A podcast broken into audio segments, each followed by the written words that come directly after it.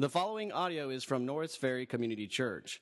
More information about Norris Ferry Community Church is available at norrisferrychurch.org. Man, what'd y'all do? Y'all go out this weekend and head all the college campuses and invite people to church?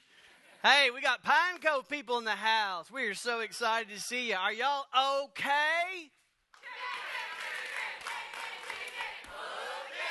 See, that's what I want from my people. When I preach and I ask a question, it's not rhetorical. I want that. Are y'all all right?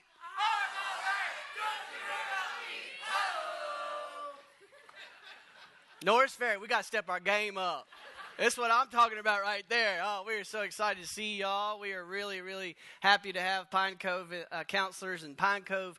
It's called Camp in the City. And what they do is they take the concept that's out in the country and they bring it to the city. And uh, it's a real, real popular thing. We, we fill up literally the day that registration opens it closes like the next within 24 hours. It's that that well attended. So we're excited as an outreach to our city, a way to serve uh, the families of our city to provide uh, such a great ministry to them. I always think it's the best thing ever because they do all the work and we get all the credit. That's kind of ministry I appreciate. Uh, so uh, it's good. Hey, we're looking at the book of Joel. We're going to cover the whole book of Joel today as we continue our second message in the Minor Prophets series. Uh, the Minor Prophets, as we kicked it off, we're calling it a summer to remember.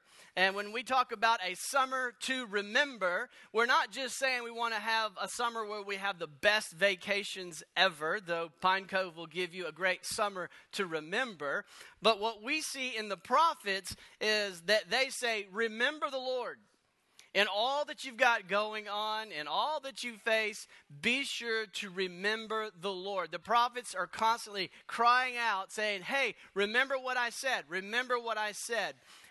It's kind of like, and this is all hypothetical. I'm sure it never happened in my house or in these counselors' house because they are examples to our young folk. But imagine uh, someone's bedroom became a disaster, right? It wasn't cleaned up, it wasn't picked up, it, like as if a bomb went off. I know this is hard for you to imagine, but imagine someone's room that is so devastatingly messy that it looks like a bomb went off. And so, as a parent, you hypothetically say to them, Hey, I need you to clean your room.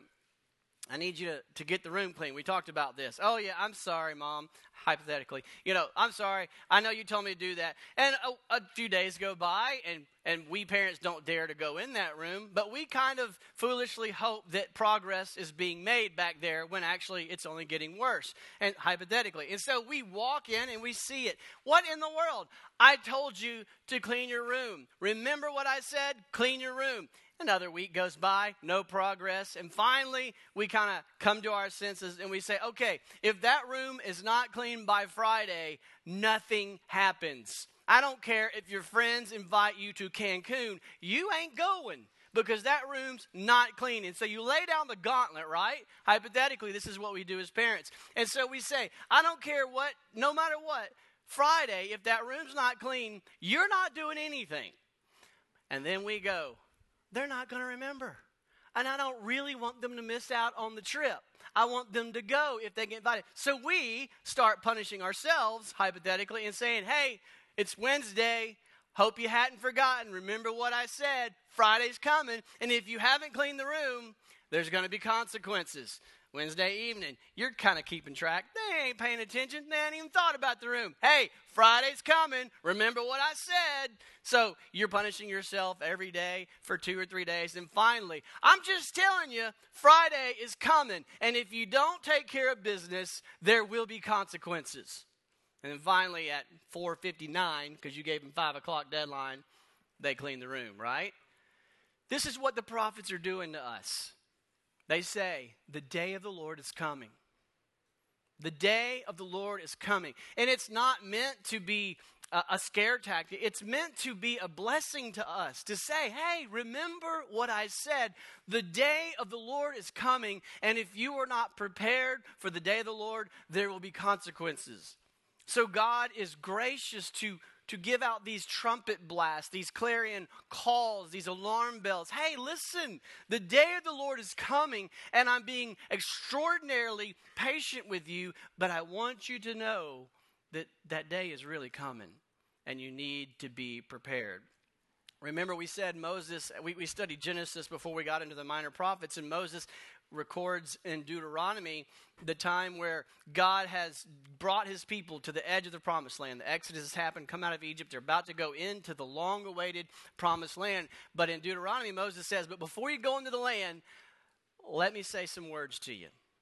And the main emphasis of that, of that word to them was when you get into the land, and you're experiencing the blessings of God and you build houses and you've got land and you're enjoying peace and rest from your enemies, when I've lavished you with my blessings, Moses says, Remember the Lord.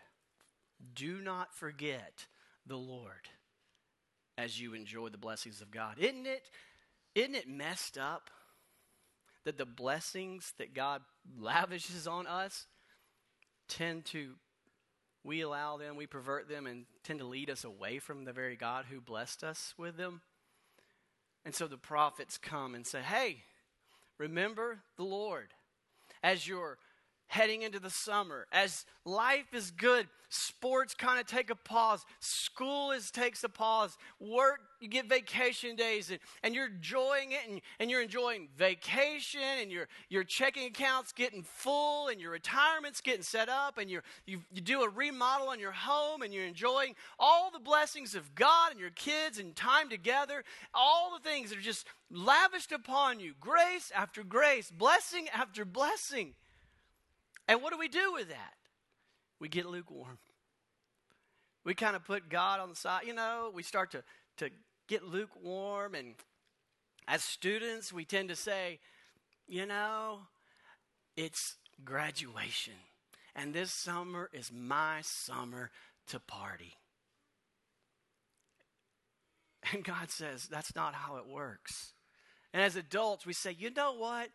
I'm not as bad as them. Or, oh, they're just being kids. Or, as long as I'm doing this. And the Lord has to constantly check our hearts and say, hey, there is an absolute standard that never changes, and it's holiness, it's righteousness, and there's a day of the Lord where we will face the Lord. It's coming. Be ready. That's what the message of the prophets is, is be ready. Remember the day of the Lord is coming. We're looking at the book of Joel today. There's only three chapters in Joel, but in five verses of those three chapters, Joel mentions the day of the Lord. Let me just review those real quick to show you. This is what he's all about. Joel 1:15, alas, the day of the Lord for the Lord, the day of the Lord is near. And as destruction from the Almighty it comes, Joel 2 1. Blow a trumpet in Zion, sound an alarm on my holy mountain. Let all the inhabitants of the land tremble. Why? For the day of the Lord is coming, it is near. Joel 2:11 The Lord utters his voice before his army for his camp is exceedingly great. He who executes his word is powerful. For the day of the Lord is great and very awesome. Who can endure it? That's the question of the text. Who can endure this terrible coming day of the Lord? Joel 2:31 The sun shall be turned to darkness and the moon to blood before the great and awesome day of the Lord comes. And Joel 3:14 Multitudes multitudes in the valley of decision for the day of the Lord is near in the valley of decision. So Joel is all about the day of the Lord. I wonder if we have any clue what he is talking about. What is the day of the Lord? So, two things I want to do today. First, I want to portray what Joel tells us is the reality of the day of the Lord. It is real, it is happening. And then the second is the characteristics, the nature of the day of the Lord. What is the day of the Lord like? Lord, I ask that you would teach us this morning, that your Holy Spirit would take the truths of Scripture, these warnings, these clarion calls, these trumpet blasts, to awake us from our lackadaisical attitudes toward you, to call us back to faithfulness, that we might turn from the paths of destruction and remain in your place of life and joy and peace and blessing walking with you on that path. Help us, Lord, to heed the call of the day of the Lord. It's in Christ's name we pray. Amen. All right, so here's what I do. We'll look at three characteristics of the day of the Lord, pulling these out from the book of Joel. First of all, we see the day of the Lord is a day of destruction. Doesn't take much to figure that out just reading these verses that I've already read to you about the day of the Lord. But let's look again at 115. Joel 115, Joel says, Alas for the day, for the day of the Lord is near, and as destruction from the Almighty it comes. So here we see the day of the Lord will be a day of destruction. It's often referred to as the terrible day of the Lord because if you study it, it is terrible. It's a day in which God finally runs out of patience. He's been warning, it's coming, it's coming, it's coming. You're not listening to me. You're not listening to me. It's coming. Repent. Don't face the wrath. Don't experience this terrible day. I don't want you to go through this day. Friday's coming, and you're going to face the consequences. And then finally, it comes. And God pours his wrath out on those who are resisting his grace. Think about that.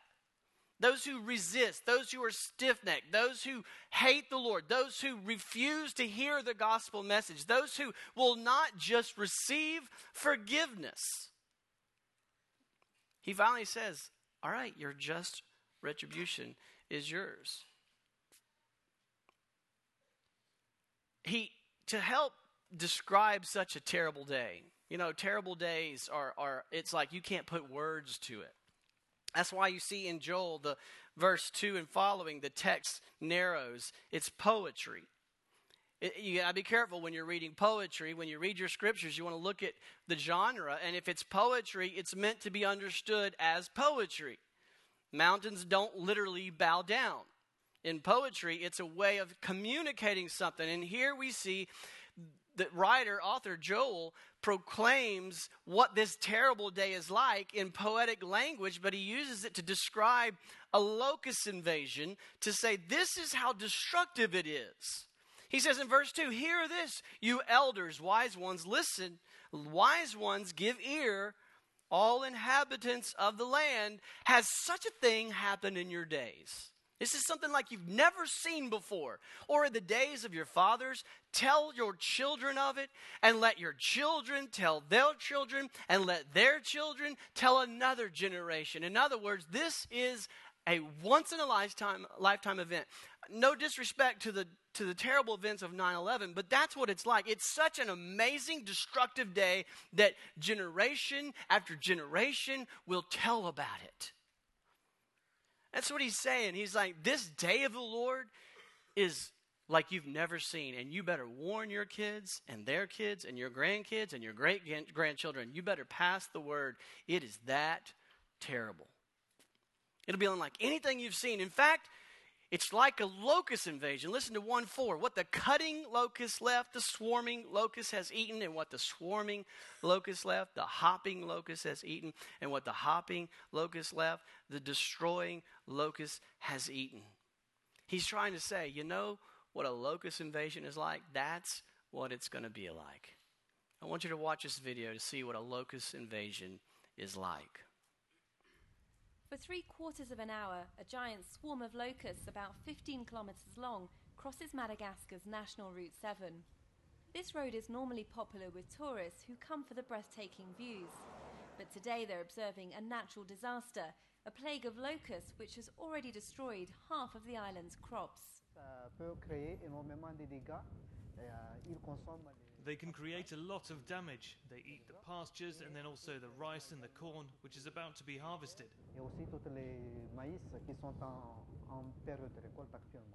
According to experts, there are currently 100 swarms across Madagascar, made up of about 500 billion locusts, and they get through around 100,000 tons of vegetation every single day.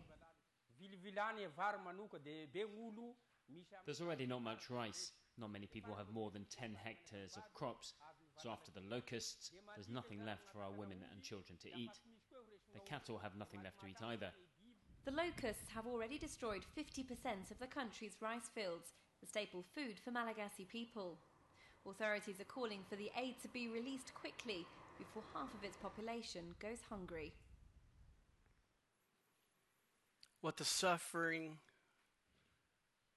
locust, what the cutting locust left, the swarming locust has eaten. What the swarming locust left, the hopping locust has eaten. What the hopping locust has left, the destroying locust has eaten, such that already half of the population has no food. The cattle have no food.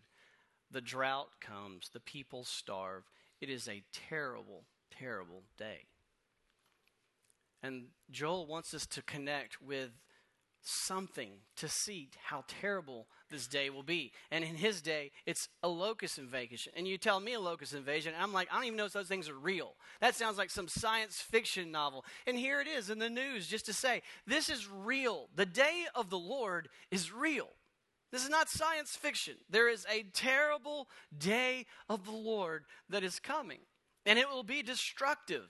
And rather than locust invasions, we should go to something like the, the terrible events of 9 11, as destructive as that is, the images in your mind that we talk about, that we remember, that we tell generation after generation, how terrible that day was, that's what it's going to be like. It's going to be terrible. It'll be a time of wailing.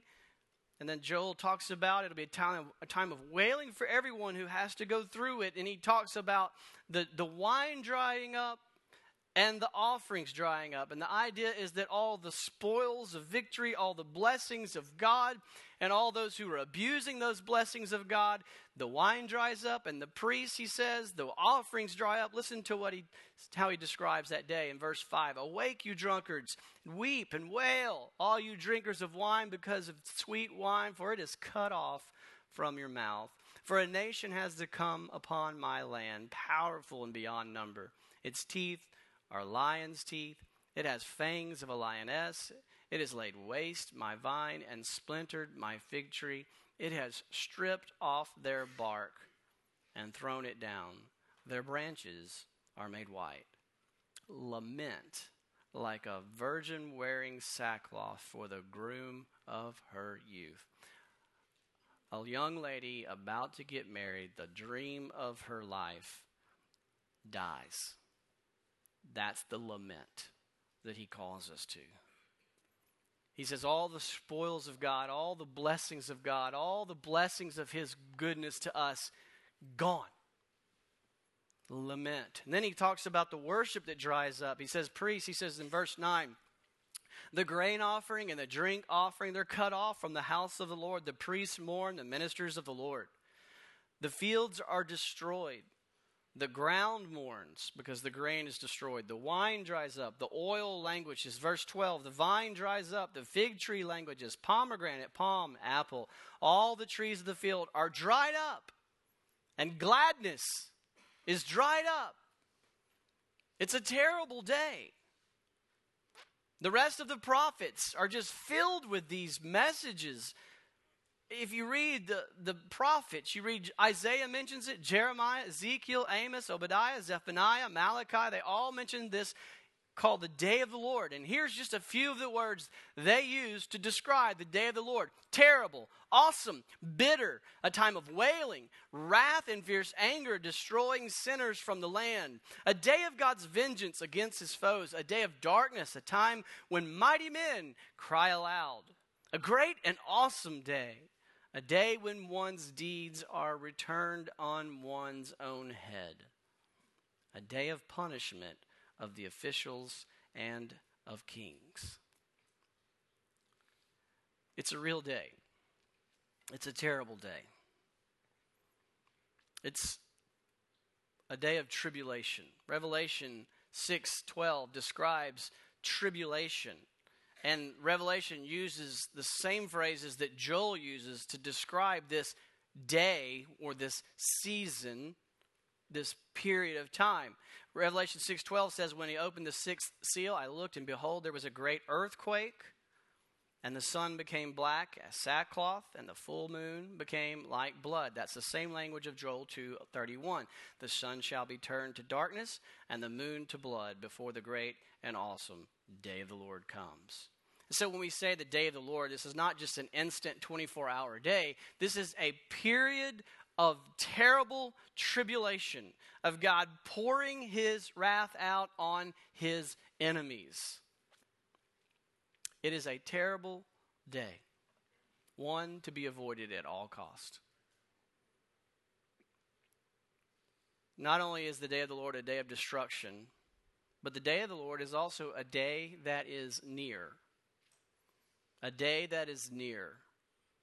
Joel 2 1. Blow a trumpet in Zion, sound an alarm on my holy mountain. Let all the inhabitants of the land tremble, for the day of the Lord is coming. It is near. I think this is hard for us to believe, hard for us to really understand. Virtually every mention of the day of the Lord, virtually every single one of them says it is near.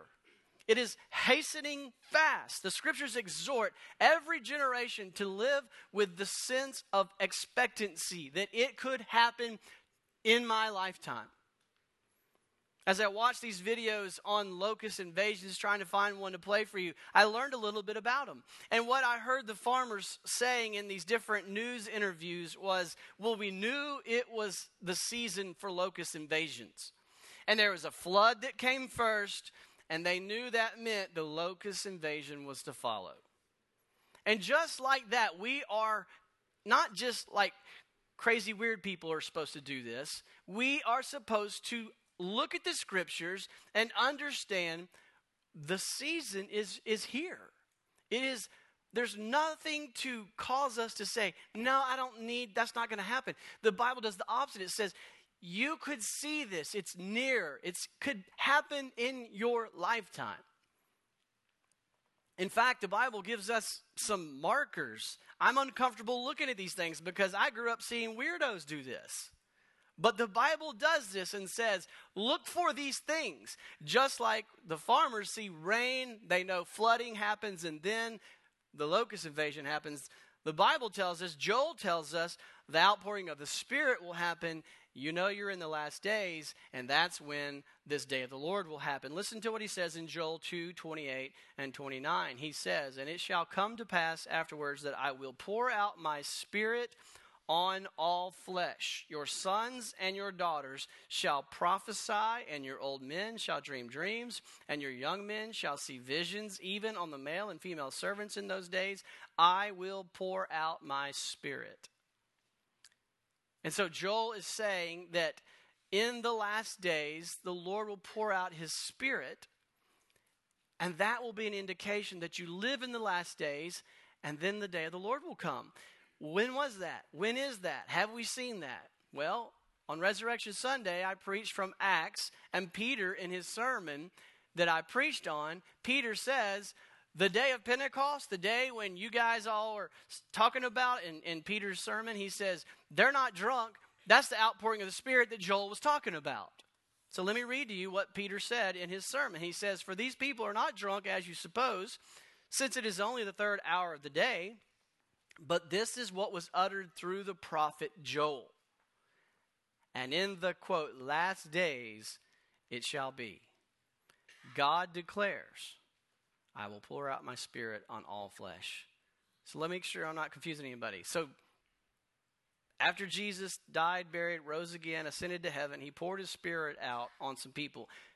Peter was there. He saw it. People were like, they're drunk. This is weird stuff. And Peter says, no, they're not drunk. This is the outpouring of the Spirit that Joel said would come and mark the beginning of the last days. And at the end of the last days, the Bible says it will be like a pregnancy where there will be birth pangs that signal the final arrival of the child. And so, what we see is we live in the last days. It began with Christ's first coming, it'll end with his second coming. And in these last days, it's like like a nine month pregnancy that ends with intense pain that precedes the second coming or the arrival of Jesus. And so when Joel says the day of the Lord is coming, it will come during the last days. We are living in the last days. No one else can say more definite than us, it is near. There's no prophecy that says, well, this has got to happen and then this has got to happen. There's nothing else. The day of the Lord is terrible and it is near. There's no way around it. And so, if you are thinking about what I'm saying, it is a terrible day of destruction. And it is nearer, nearer to us than anyone else. In the Bible, if you believe in God's Word, God's Word is telling you, be ready for it. Do what I said. Friday's coming, and there will be consequences if you haven't done it. Then your question should be, well, who in the world can endure such a day? Look at Joel 2:11. The day of the Lord is great and very awesome. Who can endure it? That's the question Joel wants us to answer. Who can endure this day? This leads us to our final point. The day of the Lord is a day of destruction. It's a day that is near, but praise God, it's also a day of salvation. Amen? It's a day of salvation. Joel 2 12 through 14 tells us how to endure. He says, Yet, even now, declares the Lord, return to me with all of your heart.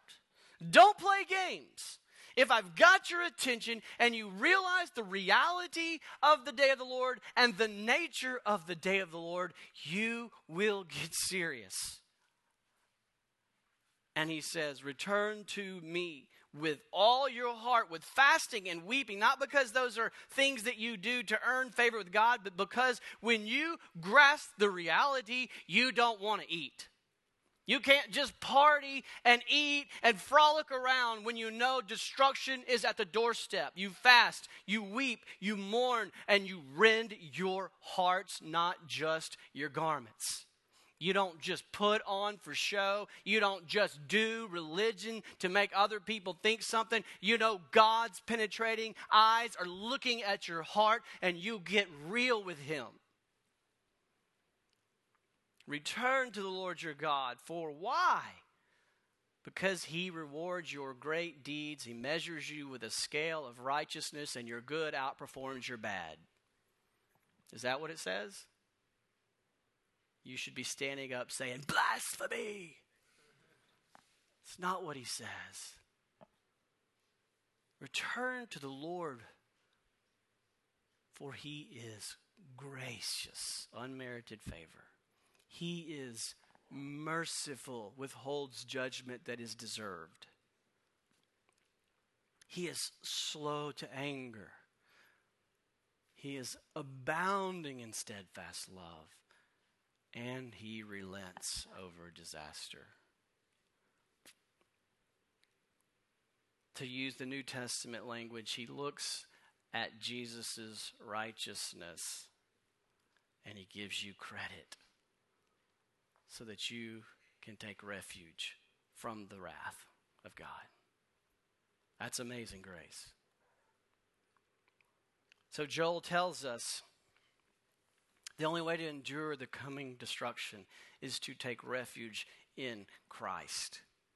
Now, he uses Old Testament language that as we study Genesis, we know that the Lord God promises to Abram, I will redeem and restore my people and my planet through the seed of Abraham. And we trace that seed all the way through different family lines. And then we, if you kept reading your Bible in, in in 2 Samuel 7, we see that seed of Abraham is also the seed of King David. So we're looking for a king who will be the eternal king, who will redeem and restore God's people and his planet, who will be the son of David, the son of Abraham. And then Matthew 1 1 says his name is Jesus.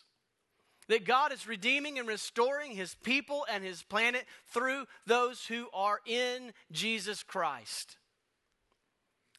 Here's how he says it in Joel. Look at verse 16, 316 excuse me, let me start with 232. And it shall come to pass in 232, it shall come to pass that everyone who calls on the name of the Lord shall be saved. Everyone who does what? Calls on the name of the Lord. The Lord, Yahweh. Joel, the very name means Yahweh is God. Genesis taught us who is this God? The God of Abraham, the God who created, the God who promised to redeem and restore through the seed of Abraham, whose name is Jesus. Everyone who calls on the name of Yahweh shall be saved. For in Mount Zion and in Jerusalem there shall be those who escape, as the Lord has said, and among the survivors shall be those whom the Lord calls. Do you hear the Lord calling you? Trust in Jesus alone. Everyone who calls on the name of the Lord shall be saved. Everyone who does not call on the name of the Lord shall be destroyed. For behold, in those days and at that time, when I restore the fortunes of Judah and Jerusalem. The day of the Lord will be a day of destruction for his enemies and a day of salvation for those who are in Christ. The same day. So, the only way to endure the coming judgment is to trust in God's gracious provision of Jesus Christ. Joel, speaking of Jesus in these verses, listen to verse 16. The Lord roars from Zion. The Lord utters his voice from Jerusalem. These are all pointers to Jesus. From Zion, from Jerusalem, and the heavens and the earth quake. But the Lord is a refuge to his people, a stronghold to the people of Israel. Verse 17, chapter 3. So you shall know that I am the Lord your God who dwells in Zion my holy mountain, and Jerusalem shall be holy, and strangers shall never again pass through it. Jesus is the Lord of Zion, God's holy King of Jerusalem. He will redeem God's people and God's planet. The day of the Lord is a terrible, destructive day for his enemies, but a day of restoration for God's people.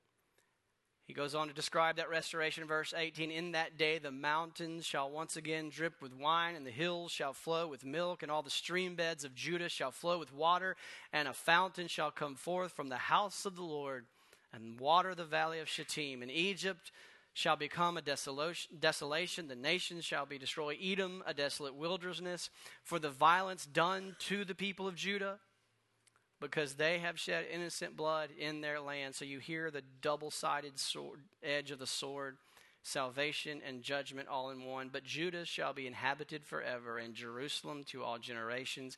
I will avenge their blood.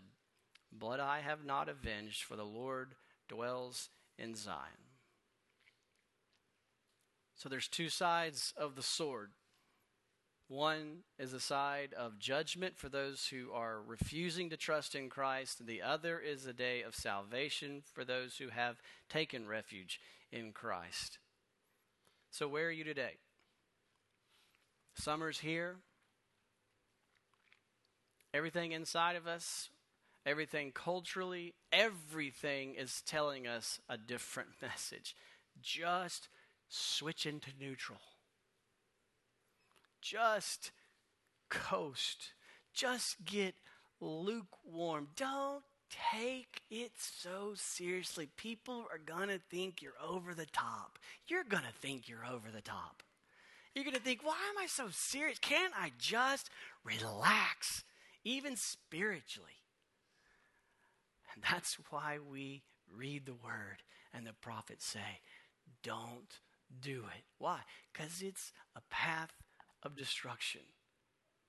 It's not going to lead to peace. It's not going to lead to comfort. It's not going to lead to prosperity. It's going to lead to destruction.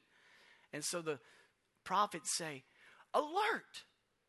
The day of the Lord is real, it is destructive, and it is near. Remember the Lord. Rip your hearts. Repent return to the Lord. Father, would you help us? Would you help us to return to you? Father God, I pray that the Spirit of God will rip our hearts open this morning, expose the things that are not pleasing to you, that we may agree with those and turn away from those, lay them at the cross where you said your blood would forgive us of those sins, that you would pull us back to yourself and to your your path where there's streams of life that's life giving it's not death but it's life. It's joy. It's peace though it may be hard though it's counter to our own desires at times and though it's counter to the culture. May we not allow ourselves to grow lukewarm but to stay passionate about your glory, your holiness, your purposes. May we remember the Lord, His loyalty to us, and your loyalty, Lord, demands our loyalty. And Lord, if of all the people here this morning, I I got to believe there are people who have not trusted Jesus for their salvation from the coming wrath. Lord, I pray that they will hear the call of the Lord, that the Lord, that you would call them and draw them to yourself, and that they would call upon the name of the Lord Jesus, and they would trust solely in the blood of Jesus Christ for the forgiveness of sins and for the gift of righteousness, that He would be the rock the shelter, the refuge in the storm that's coming. That you would be our salvation, that you, Christ, would bring us full restoration of all things for your glory. And it's to you that we sing these words. It's in Christ's name we pray. Thank you for listening to audio from Norris Ferry Community Church located in Shreveport, Louisiana.